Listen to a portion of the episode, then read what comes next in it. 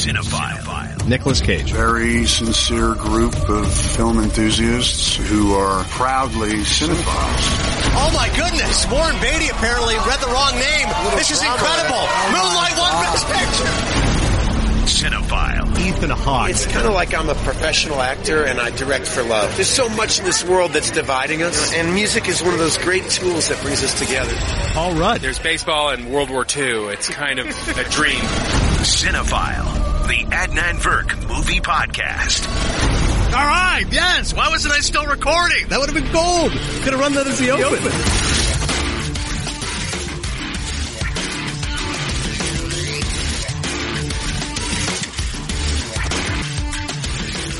Cooper's talent for writing and directing has been hiding in plain sight. After this five-star treat of a picture, consider The Secret out. That's from Alison Rowat of The Herald. The Star is Born is one of the films we'll be reviewing this time on Cinephile. As always, thanks so much for checking us out. Please do give us some love on iTunes. I rank my movies at a four beliefs. Please rank them at a five stars. Let us know what you like. Let us know what you don't like. And thank you to the one guy who said, you know what? I've listened to a handful and I'm out because he was so upset with me because uh, I left during Hereditary, went to go get chicken fingers. Because if you're that porous a film critic that you had to leave to go get food, I'm not listening to your podcast anymore. Thank you for the honesty. Appreciate the feedback. I will never do so again.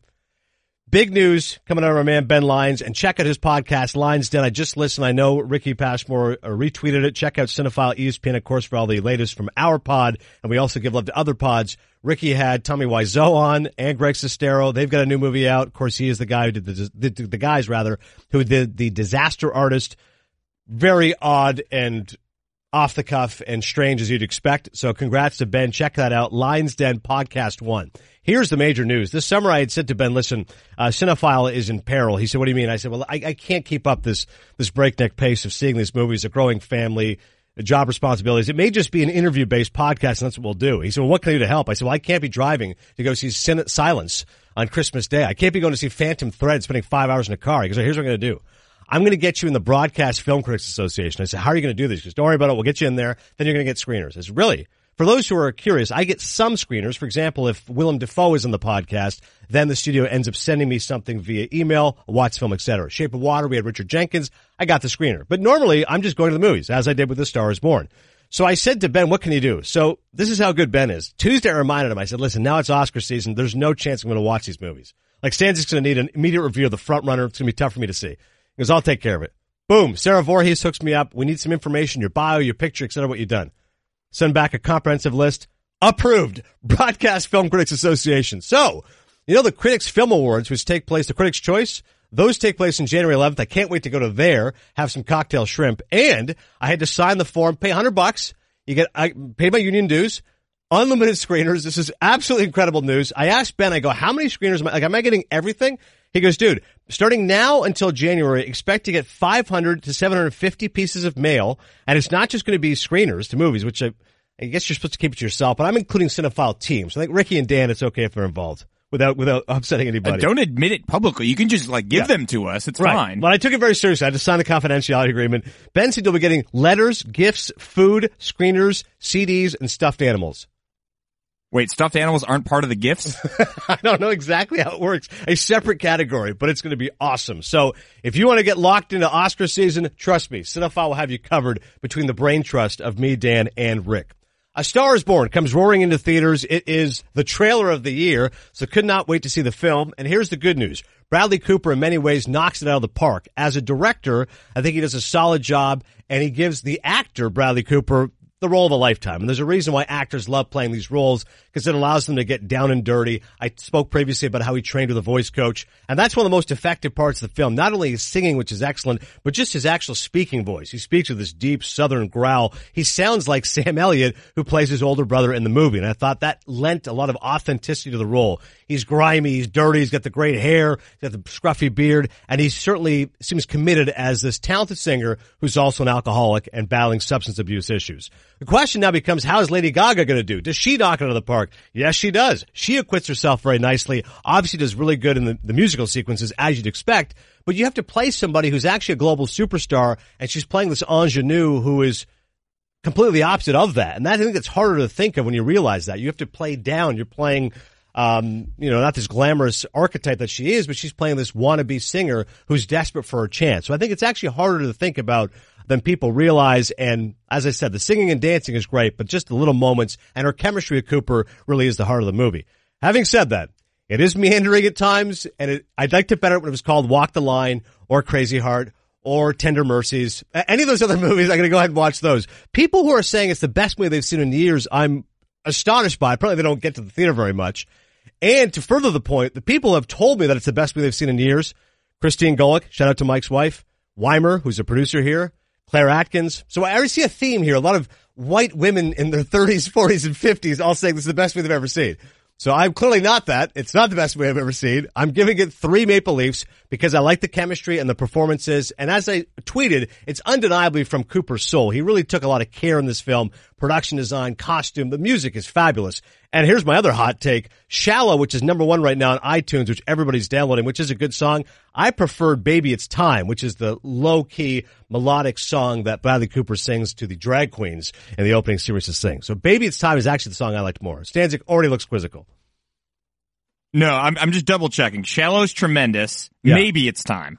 Maybe it's time. maybe Excuse- it's time. me. Yeah, maybe okay, you confused me. That song is a banger. That's Bradley Cooper. Did his own singing. Lady Gaga talked him into it. Shouts out to her. Yeah. Also, all always remember us this way by Gaga. Yes, yes. Immediately after my wife downloaded those three, or bought them on iTunes for $1.29. Those three Spotify, songs. whatever. I got Yeah. all. Those yeah, three. exactly. Those three immediately. And I was surprised. I go, which, which is the Gaga one? And then we played it a few times again. That is actually a great song. So, um, it's going to get a ton of nominations. That's not surprising. At last check on Gold Derby, picture, director, actor, actress, supporting actor. Shout out to Sam Elliott, terrific as the brother. Andrew Dice Clay, who's a liar, who says he beat out Robert De Niro for the role. There's no chance that happened. I'm sure Bob just passed on the role. He's tight with Bradley Cooper. I'm sure Bradley Cooper asked Bob. He's like, actually, I can't do it. Dice is like, I'll take it. I'm like, great. You, you're, you're excellent in the movie. We know you're a dramatic actor. You're wonderful in Blue Jasmine. I'll give you that. You did not beat out De Niro for the role. I do not buy that. Um, but yeah, the good news is Dan Stanzik has seen this movie, so I can now hand the baton to him. Yeah, but I'm going to ask you a question, man. Send the baton right back. Who, in your opinion, won the movie? I think Bradley Cooper As an actor or as a director? as an actor. Okay. I think of all the Oscar chances that he's the most likely to win Best As an actor. Correct. As an actor. As a director did a solid job. But I think So if you had to name your biggest flaws of the movie, what would they be? I just think it's glaring lack of originality. And it was Well, utterly, I mean, it's the third remake. Of course, it's the third remake. It's not utterly predictable original. though. You can take some chances and zig and zag and I would say like I the- thought the emotional scenes felt rushed. I would say that there was two Good Will Hunting moments where someone is literally saying to Bradley Cooper, "It's not your fault." And I was Yeah. like, "We are trying way too hard here." yeah. Um, but I thought Gaga was excellent. The music's Yes. excellent. Something just seemed a little off.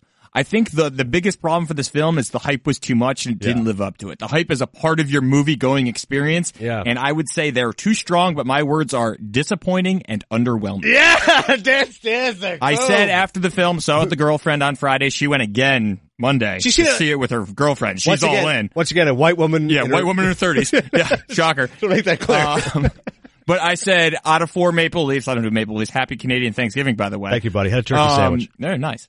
I said I would give it three stars. Someone could talk me into three and a half, but I'm not going anywhere past that. So I said three. I'm happy to hear that you also said three. Yeah, my, yeah, my wife, because if you give this three and a half, that's appalling. She, she, she also said the trailer is better than the movie, and considering the hype machine did not live up to the hype. Rick Passmore, I'm going to say passed on seeing A Star is Born this opening weekend. opening weekend because I was in northern Vermont for a wedding, so I will eventually get around to seeing it. Well, look what I got for you. Cover of Entertainment Weekly, Jamie Lee Curtis, Halloween coming soon. This will be Passmore leading off with that one. Before we move on, we do have to say one more thing about the film. Sure. Bradley Cooper's actual real life dog is his dog in the movie. and according to Mike Golick Jr., who still will eventually make his cinephile debut soon, I Yes. hope. Has he seen We keep Mandy talking yet? about him. Yeah, yeah. I think he has, Okay, yes. good. But he said that the dog won the movie.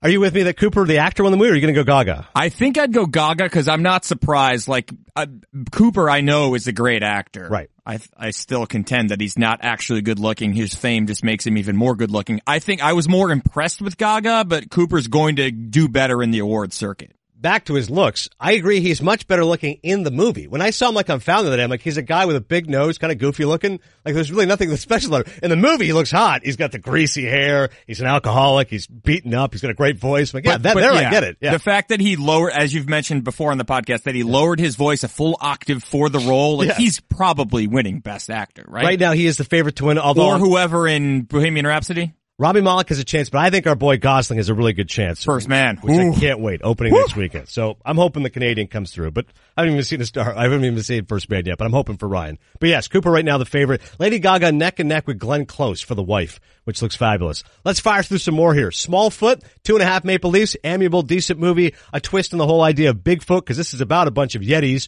who see a Smallfoot, played by James Corden, uh, the British talk show host. Uh, it's sweet and decent, and surprisingly, an anime movie that's not from Pixar, and it's actually well done. So I'll give it two and a half Maple Leafs. Common is the best, uh, I think, performance of them all. Although LeBron James is also in the movie and uh, does a decent job as well. So two and a half there for Smallfoot. Also, Private Life is the one I want to talk about. Paul Giamatti, Kathryn Hahn play a couple struggling with infertility. Of all the movies that open this weekend, notably Venom and A Star is Born, the best one is Private Life. I'm giving it three and a half Maple Leafs. It's available on Netflix, which I saw immediately Friday morning. Tamara Jenkins is the writer and director. She did a great film called The Savages with Philip Seymour Hoffman and Laura Linney. That movie came out in 2007. It has that same great mix of comedy and drama. Pitch perfect writing from Jenkins. I hope she gets nominated for an Academy Award. Um, Giamatti, as everybody knows, who listens to the podcast, I'm a huge fan of, and he's very solid in the movie. But Kathryn Hahn is fantastic. She's really the one that I think steals the film as this mother who, or wannabe mother who's so desperate to have a child. And anybody who's ever been through this type of process can appreciate just how hard it is when you can't have a child, how difficult it is to conceive, the medical procedures, IVF, just how expensive it is, and then looking for a surrogate, trying to go through adoption clinics. I mean, she's a 45 year old woman who's known for some great comedies. To see Kathryn Hahn nail this role, and as I said, the nuance of it, that really was a surprise to me. So make sure you check out Private Life. It's available on Netflix. Paul Giamatti, Kathryn Hahn, a terrific cast, and it's available on Netflix. As I said, I saw it. We originally was at Sundance. Me and Ben Lyons were there. Didn't get a chance to see it, but now it's available in a wide audience. And Christy Lemire, friend of Cinephile, actually messaged me on my Instagram and said she saw it too and also loved it. So I think the critics will give it a boost. I hope it finds an audience on Netflix. And one more for you. It's called Being Montgomery, Montgomery Clift. Uh, for those who love old Hollywood, as I do, check out this documentary. It's made by Montgomery Clift's nephew. For those who don't know who Montgomery Clift is, uh, he was a very handsome actor back in the 50s. He's often lumped with Brando and James Dean. Uh, his best movie is called A Place in the Sun. George Stevens directed it with Liz Taylor. He's unbelievable in it. And what the documentary is really interesting about is I kept thinking of that expression that if the facts don't compete with the legend, print the legend. The, the, the story on Montgomery Clift, anybody ever asked you about him, they'd say, well, yeah, really handsome guy, good actor, but completely tortured because he was gay, ended up dying at a young age, 45, that's it. And what his nephew did is he goes, I'm going to overcome the fact that that's been history. That's what people have always said. And in fact, he was a lot more lighthearted than people realize. He actually had a great sense of humor. He was a lot happier than people realize. And yes, he was bisexual, but this wasn't something he was tormented by. At the time, he had to keep it a secret, but you know, he shows through different videos and press clippings that sometimes people just love a narrative. And once the narrative becomes, hey, tortured actor, I mean, the New York Times obituary noted his portrayal of moody, sensitive young men. So all of a sudden it becomes, hey, this guy's a moody, sensitive person. That's who he actually is. No, no, it's called acting. And I think it's really a testament to what his nephew felt about him and what you know, I think his family felt about him that this isn't fair the way he was portrayed in Hollywood all this time. That in fact, he was a happy person. He was a very loving person. And beyond the fact that he is a real symbol, uh, for gay audiences, making Montgomery Clift, I think does an excellent job of showing what the real person was like. So make sure you check it out. And like I said, if you love movies like A Place in the Sun, From Here to Eternity is a classic. Montgomery Clift's a great actor and a great person as this documentary makes clear. Now it's time for our special guest. His new movie is called The Oath. Behold, Ike Barinholtz. The star of the new film, The Oath, make sure you check it out. Very funny, written, directed, and starring Ike Barinholtz. Ike, thanks so much for your time today on Cinephile. Uh, no, thanks for having me, brother. Uh, the movie was very entertaining and very funny. And the, the, what I loved about it is it's very much a movie of its times. I mean, this is a character who is furious at what's happening in the Oval Office. It's very politically charged. How much of this was inspired by what's going on right now in the White House? Um, you know, I think it, it it's not just the White House. It's really kind of what's going on in the country right now. And it was really after Thanksgiving a couple of years ago, after dinner, I got in this big fight with my family about politics, and I just knew that the the the you know the holiday table in this country was kind of changed forever, and I wanted to kind of tell a story about that and blow it up a little bit. You generally do blow it up because the first half of it, yeah. I'm enjoying it. It's funny. And then I said, wow, okay, Ike's going to take some chances here, not only as actor, but as writer director. And this is going to get really wild. Was there any part of you that said, maybe I shouldn't push it to this type of limit, uh, this type of polemic, or just say, what the hell, balls to wall, let's do this? I think I think uh, in this day and age, uh, if you're telling stories that are kind of reflective of of what's happening, it kind of has to be all the way. You know what I mean? Just because we live in such extreme times. So so you know there was you know slight discussions here and there, but we really decided just to kind of throw all the spaghetti at the wall and see what sticks in many ways, it felt like a one act play because so much of it takes place in the house. Just, I'm curious from a yeah. cinematic perspective, how challenging was that in terms of budgets, getting these actors? Did it feel like repertory theater? Here we go, guys. Let's just uh, do some guerrilla filmmaking here. There was a little bit of that. I mean, the challenge was, you know, it's easy to write a movie that takes place in one location, but the challenge is to uh, shoot it and present it in a way where the audience doesn't get you know visually bored. So so you know you notice kind of the first half of the movie or so the frames are nice and wide and the colors are kind of vibrant and there's a lot of you know natural light in there and then by the end the frames are super close and tight and the kind of the film kind of takes this this uh, you know dark yellowy orange uh, uh, feel to it. So it was important for us to have the physical look of the film uh, evolve as this, or devolve, I guess, as the story does. We're talking with Ike Barinholtz right now. Check out his new movie called The Oath. Tiffany Haddish is everywhere now, Ike, for good reason. She's so funny. She's so talented. And I love the fact you guys are in this interracial marriage, yet there's nothing unusual about that. You don't have to call attention to it. It's just she's your wife. She's very loving and caring. You guys are caught up in this crazy situation. Tell me about Tiffany and working with her. Oh my God, man. She's a national treasure. I'm starting a movement to put her on the $5 bill and I know a lot of people love Abe Lincoln, but I think it's time for a change. And Tiffany is the perfect person. But I mean, she's just, uh, you know, when you talk to her and you hear her story and and see like you know how hard she's worked and how funny she is, she's just she's infectious and she was everyone's favorite person. And I just can't wait to see, you know, her make uh, a uh, hundred more movies she's talented. The whole cast is talented. How much did you allow for ad libbing? You as the writer and the director and the star. How much did you say, you know what, guys, I really worked on the script hard. Can we stick to it as much as possible? Or did you allow them to move a little bit? Uh, I allowed, you know, it, because the movie does have a specific tone, it was important that we made sure we shot the script. But because I hired all these great kind of comedic actors that have these improv chops, it would be a waste to not use them. So there's quite a bit of improv, especially kind of during the chaos of not just the family fights, but also the actual physical kind of violence. It was important that I, you know, allow the actors to kind of give those real natural reactions. And and when I was in editing, kind of going through everything, it, it, it, that's where it really paid off dividends because you need, you know, you need something. Something's not feeling right here, and then you just go through the dailies and you're like, oh my god, look what Meredith Hagner in the corner was doing over there. Let's cut to that. So they, they their improv really helped me out a lot in, in, in post. I think it's a movie, like that'll appeal to both liberals and conservatives because if you're a conservative, you don't like your character because he's maybe just so deranged and so hell bent. And for liberals, they'll say, well, yeah, this is the craziness going on. We do need to be uh, acting with this type of vigor right now. Was there anybody you base these characters on? I, I, mean, I think about Hollywood. Obviously, there must be so many types like this. Is there somebody you know or an actor or a friend that you said, you know what, I'm going to do it with this type of sensibility? You know, I think it was important for us to make sure we are balancing it because the movie does kind of take a stand, but uh, you know, if you're going to do good satire, you have to kind of shine the light on the absurdity of everyone's behavior.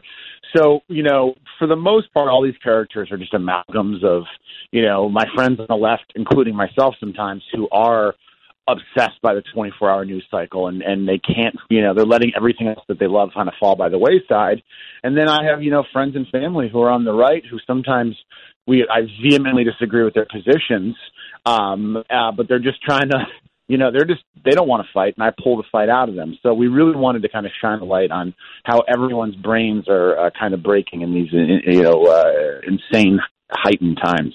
The Oath is a film from Ike Barinholtz. Blockers is also a really funny movie that you were co-star with this year. Give me the craziest story. I mean, there's obviously so many moments that are uh, inspired and surreal in that movie, but give me the funniest story that happened with you, John Cena and company.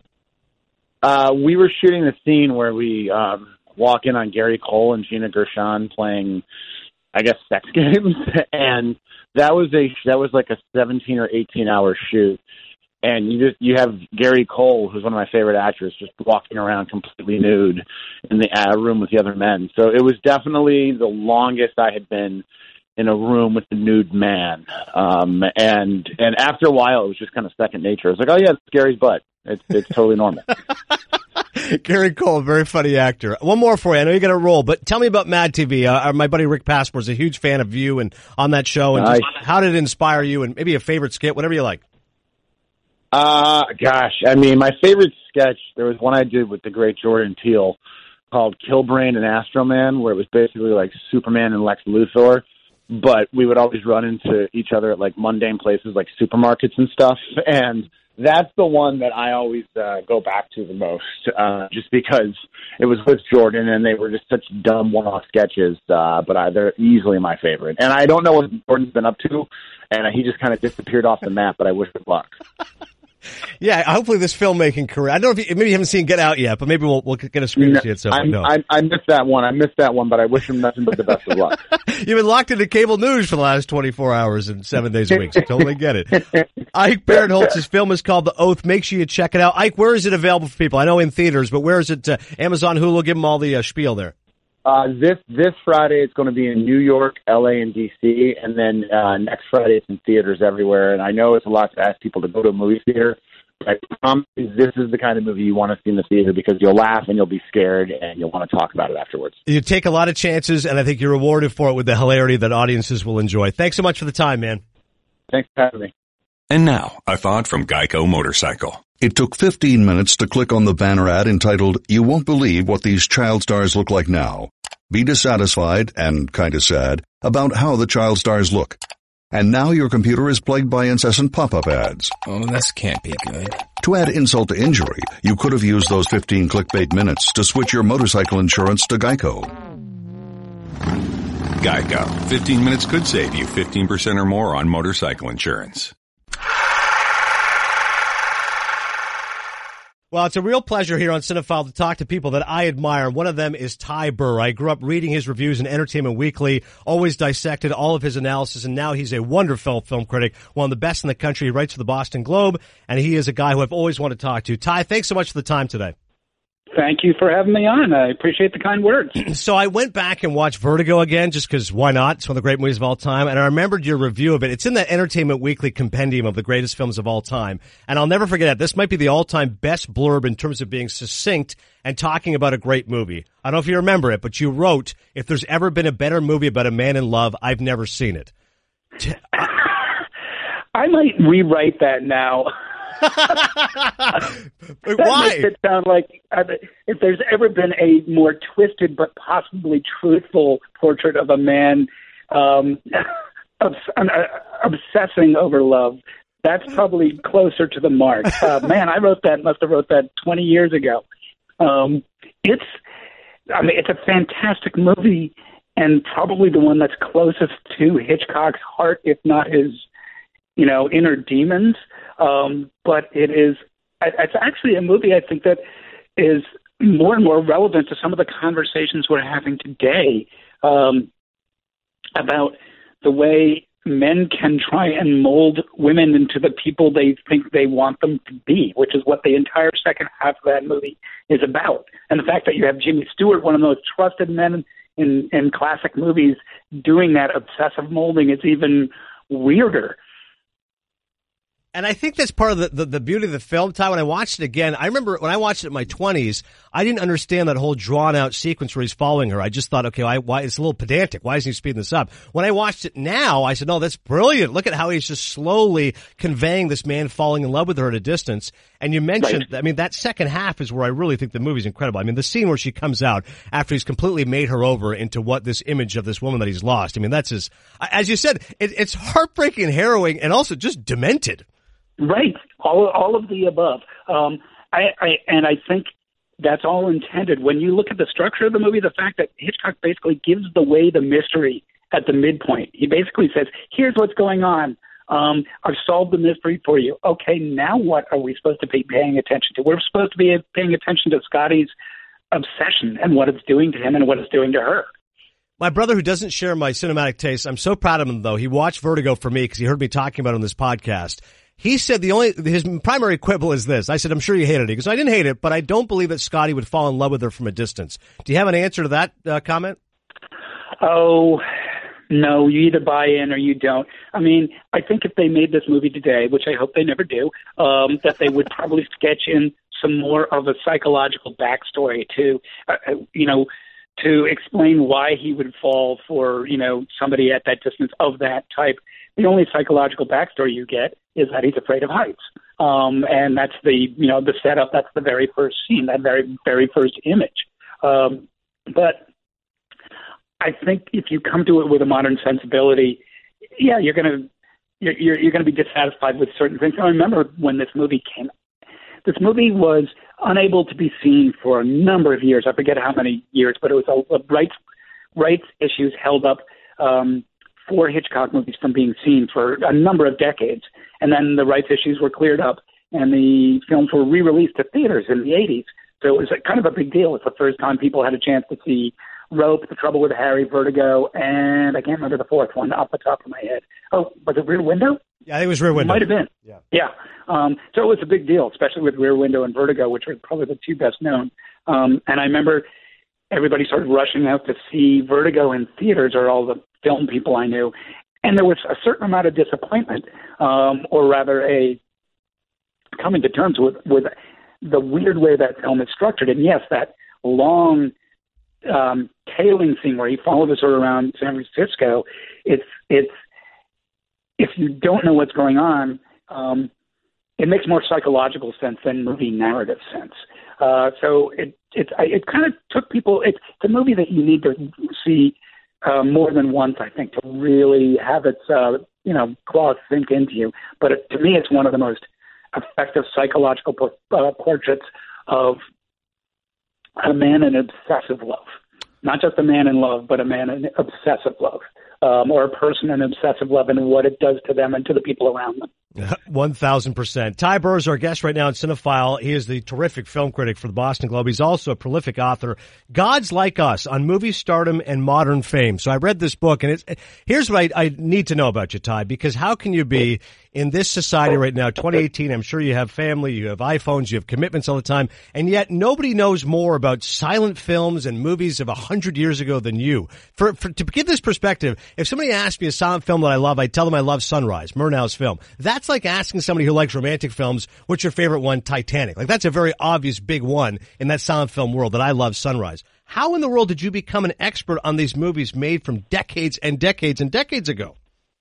Well, first of all, I'm hardly the world's uh, foremost expert on silent films. There's so many people who know so much more about that field than I do. And in fact, there's a huge community of people, especially in the digital age, who are discovering these films and restoring them and getting them out there on DVD and other outlets. Um, it's actually uh, the, the restoration movement has really um, taken off in recent decades, thanks you know to high-profile people like Martin Scorsese um, pushing uh, the, the the concept, the conception that we have to hold on to these cultural treasures, and when we find them, restore them, um, or or they're lost forever. Um, but you know, to your question, Jesus, you know, I've been a movie geek since I was a, a teenager. You know, the bug bit me when I was 14, and I've just been watching. I'm 61 now. I've, I somebody asked me, you know, somebody asked um, how many movies I see.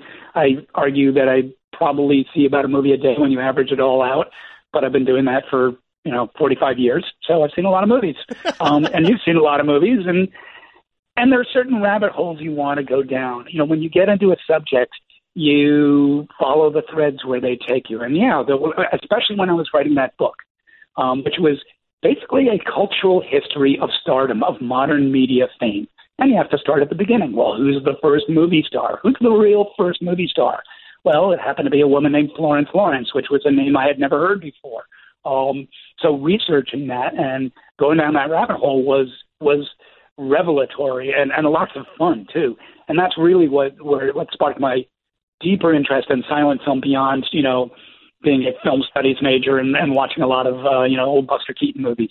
Um, and like I said, I, I found I had company. There's a real strong community of people fascinated by um, silent film. You know, there are film festivals dedicated to it. There are um, DVD labels dedicated to it. It's actually um, it's history, but it's captured on media. It's like the first history we have captured on media uh, in a way beyond beyond literature and beyond, beyond print and beyond still photography.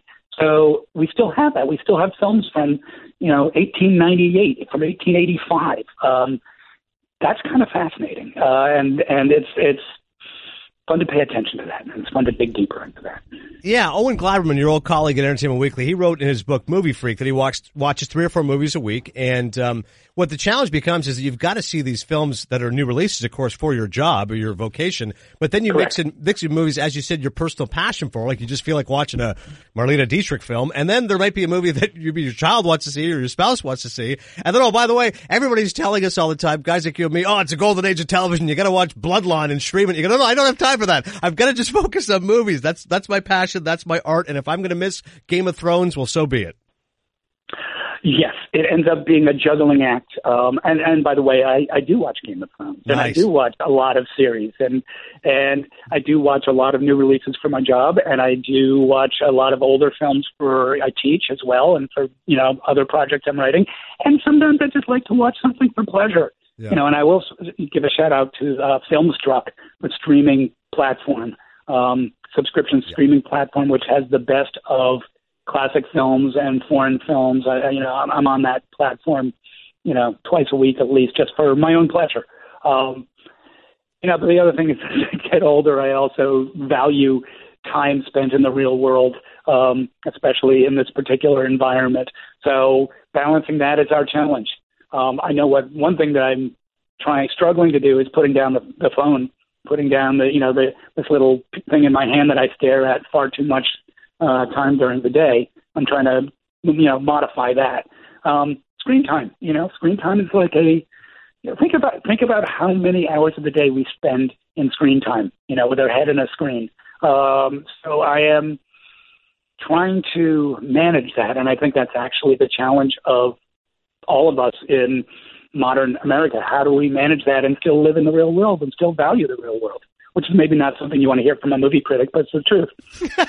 Yeah, I just pi- pi- picture you in darkened theaters, ignoring all people and being as antisocial as possible. That that's Hell the life no. that I envision. I, I walk my dog a lot. I'm out on my bicycle a lot. I actually try and live in the real world as much as possible. Shout out to Filmstruck, by the way. You're right. Our buddy uh, Ben Mankiewicz at TCM turned me on to that, and it is uh, it's definitely a rabbit hole. Once you go down there, you, you can't oh, even get out of it. Um, But, to, it, it, but for a beginning, somebody who's just getting into film and classic film, it's a godsend. It is. It's film 101 right there. yeah, no, there's no question about it.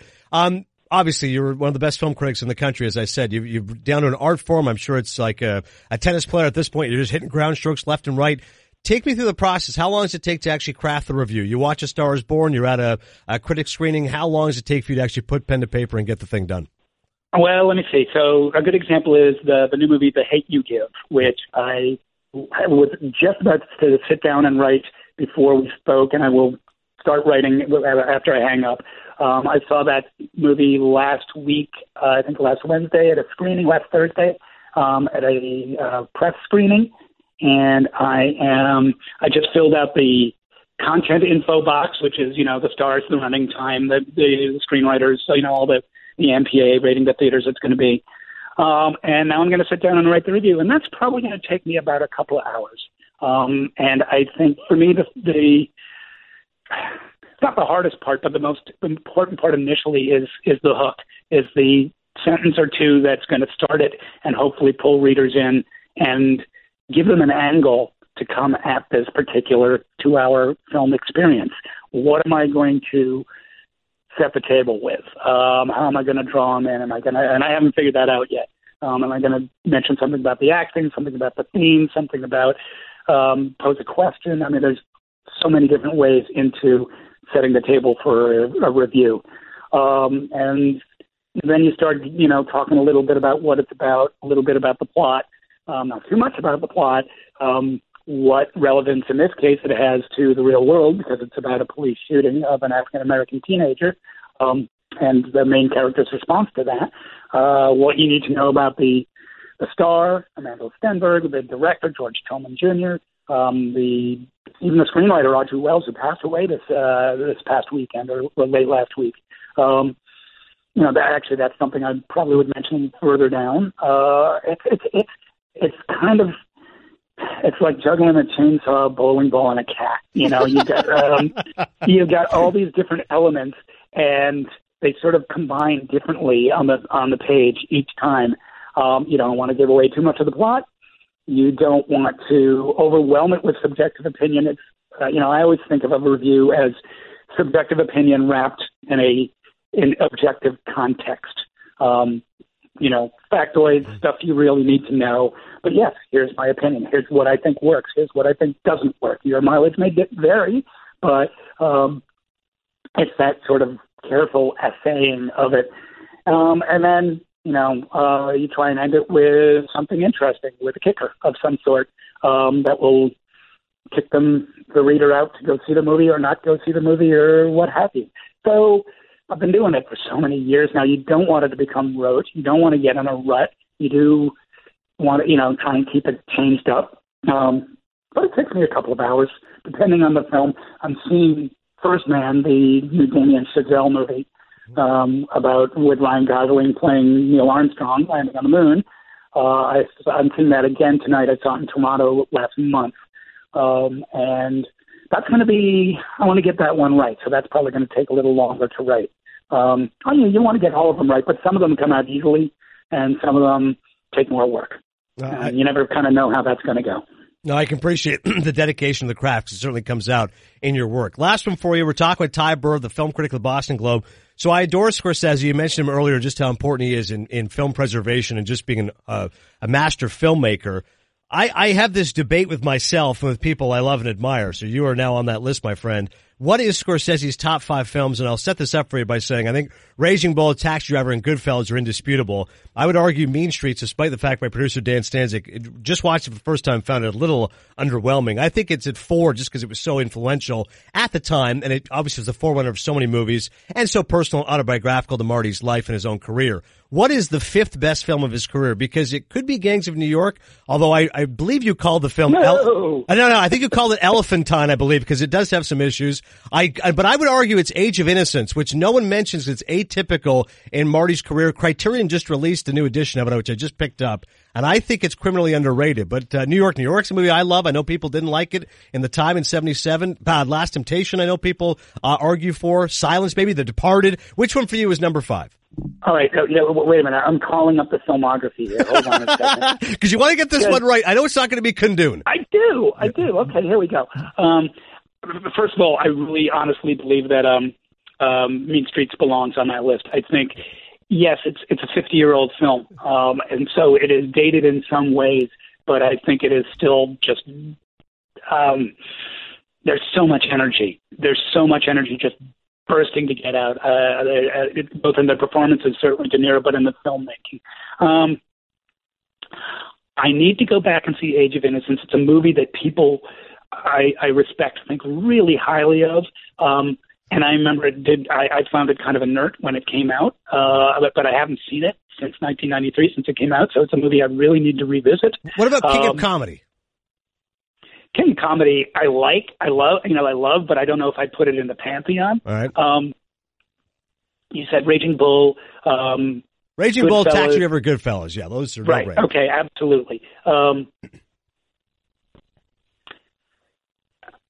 I'm not going to go The Departed, despite being, despite being from Boston. Yeah. Um, You're not going to go The Color Money.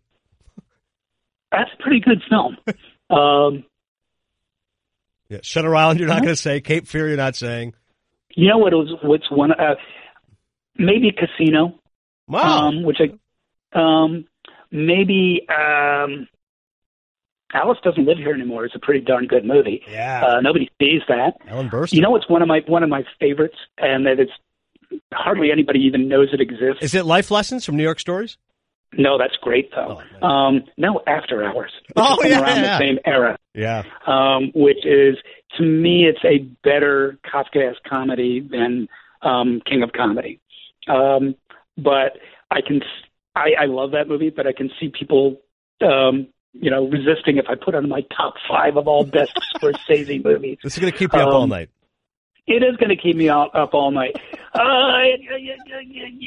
Uh, um, Okay, Hugo. Hugo, you're a film lover. Hugo. It's got to be Oh, Hugo. I love that movie. I love that movie. It doesn't feel to me like a.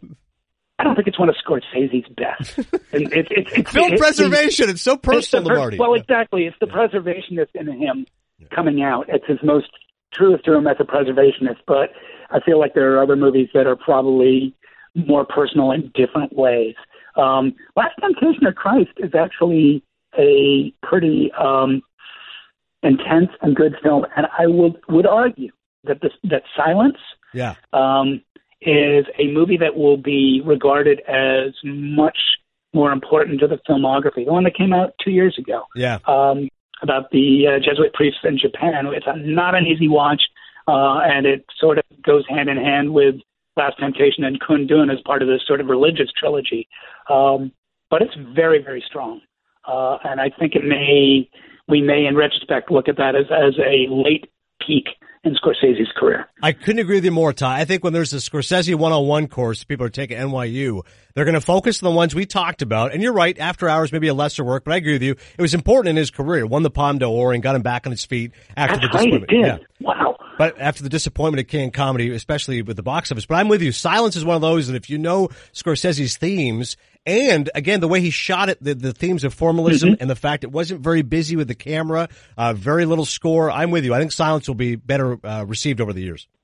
Yeah, so uh, that's got my vote for the fifth. I love it. Ty Burr, he is a wonderful film critic and obviously a wonderful human being. Check out his work in the Boston Globe along with his book, Gods Like Us. If you love silent films in that era as much as I do, you will love it. Ty, this is a real pleasure, man. I really appreciate it. Thank you, Adam. It's been a real pleasure being on. Thanks. All right. Thank you so much for listening to Cinephile. God, it was so much fun to geek out with Ty Burr. I could have done that for hours. Uh, he's a wonderful film critic. Once again, check out his work. And Ike Barinholtz, well, I didn't know his work that well, but I thought he was hilarious in Blockers. His new movie, The Oath, I really think you should check out because as I said, he takes chances and it's a wild and frenetic ride. And A Star is Born, let us know what you think. You can tweet us your review at Cinephile ESPN. And once again, please do give us some love on iTunes. Uh, and thanks to my man Ben Lyons, now a member of the BFCA, Broadcast Film Critics Association. We're puffing our chests about that. Next time on the pod, I'm telling you right now, Robert Forster, one of the all-timers, 52 year career as a veteran character actor. We talk about his new film called What They Had with Michael Shannon and Hilary Swank. He's also got tremendous stories about working with the legendary director John Huston, Marlon Brando, Elizabeth Taylor, uh, Naked Guy on a Horse, Tarantino and Jackie Brown. It's unbelievable. I'm telling you right now, Robert Forster coming up, one of the best interviews we've ever done. That'll be on the next Cinephile. Until then, I'll see you at the movies. Don't miss out on the next episode of Cinephile. Subscribe to the Adnan Virk Movie Podcast by clicking the Listen tab in the ESPN app. Everyone is talking about magnesium. It's all you hear about. But why? What do we know about magnesium? Well, magnesium is the number one mineral that 75% of Americans are deficient in. If you are a woman over 35, magnesium will help you rediscover balance, energy, and vitality. Magnesium supports more than 300 enzymatic reactions in your body, including those involved in hormonal balance. From functional medicine doctors to mental well-being and female hormone experts, we all know that magnesium is the one mineral to improve all aspects of well-being and health. But which one? Magnesium Breakthrough from Bioptimizers, the trusted choice recommended by leading experts with seven best absorbed forms of magnesium to ensure your body receives the support it needs for overall well-being. Go to bioptimizers.com slash balance today and use code BALANCE10 for 10% off. Support your journey to wellness at B-I-O-P-T-I-M-I-Z-E-R-S dot com forward slash balance. Magnesium Breakthrough from Bioptimizers, your foundation to optimal health and vitality.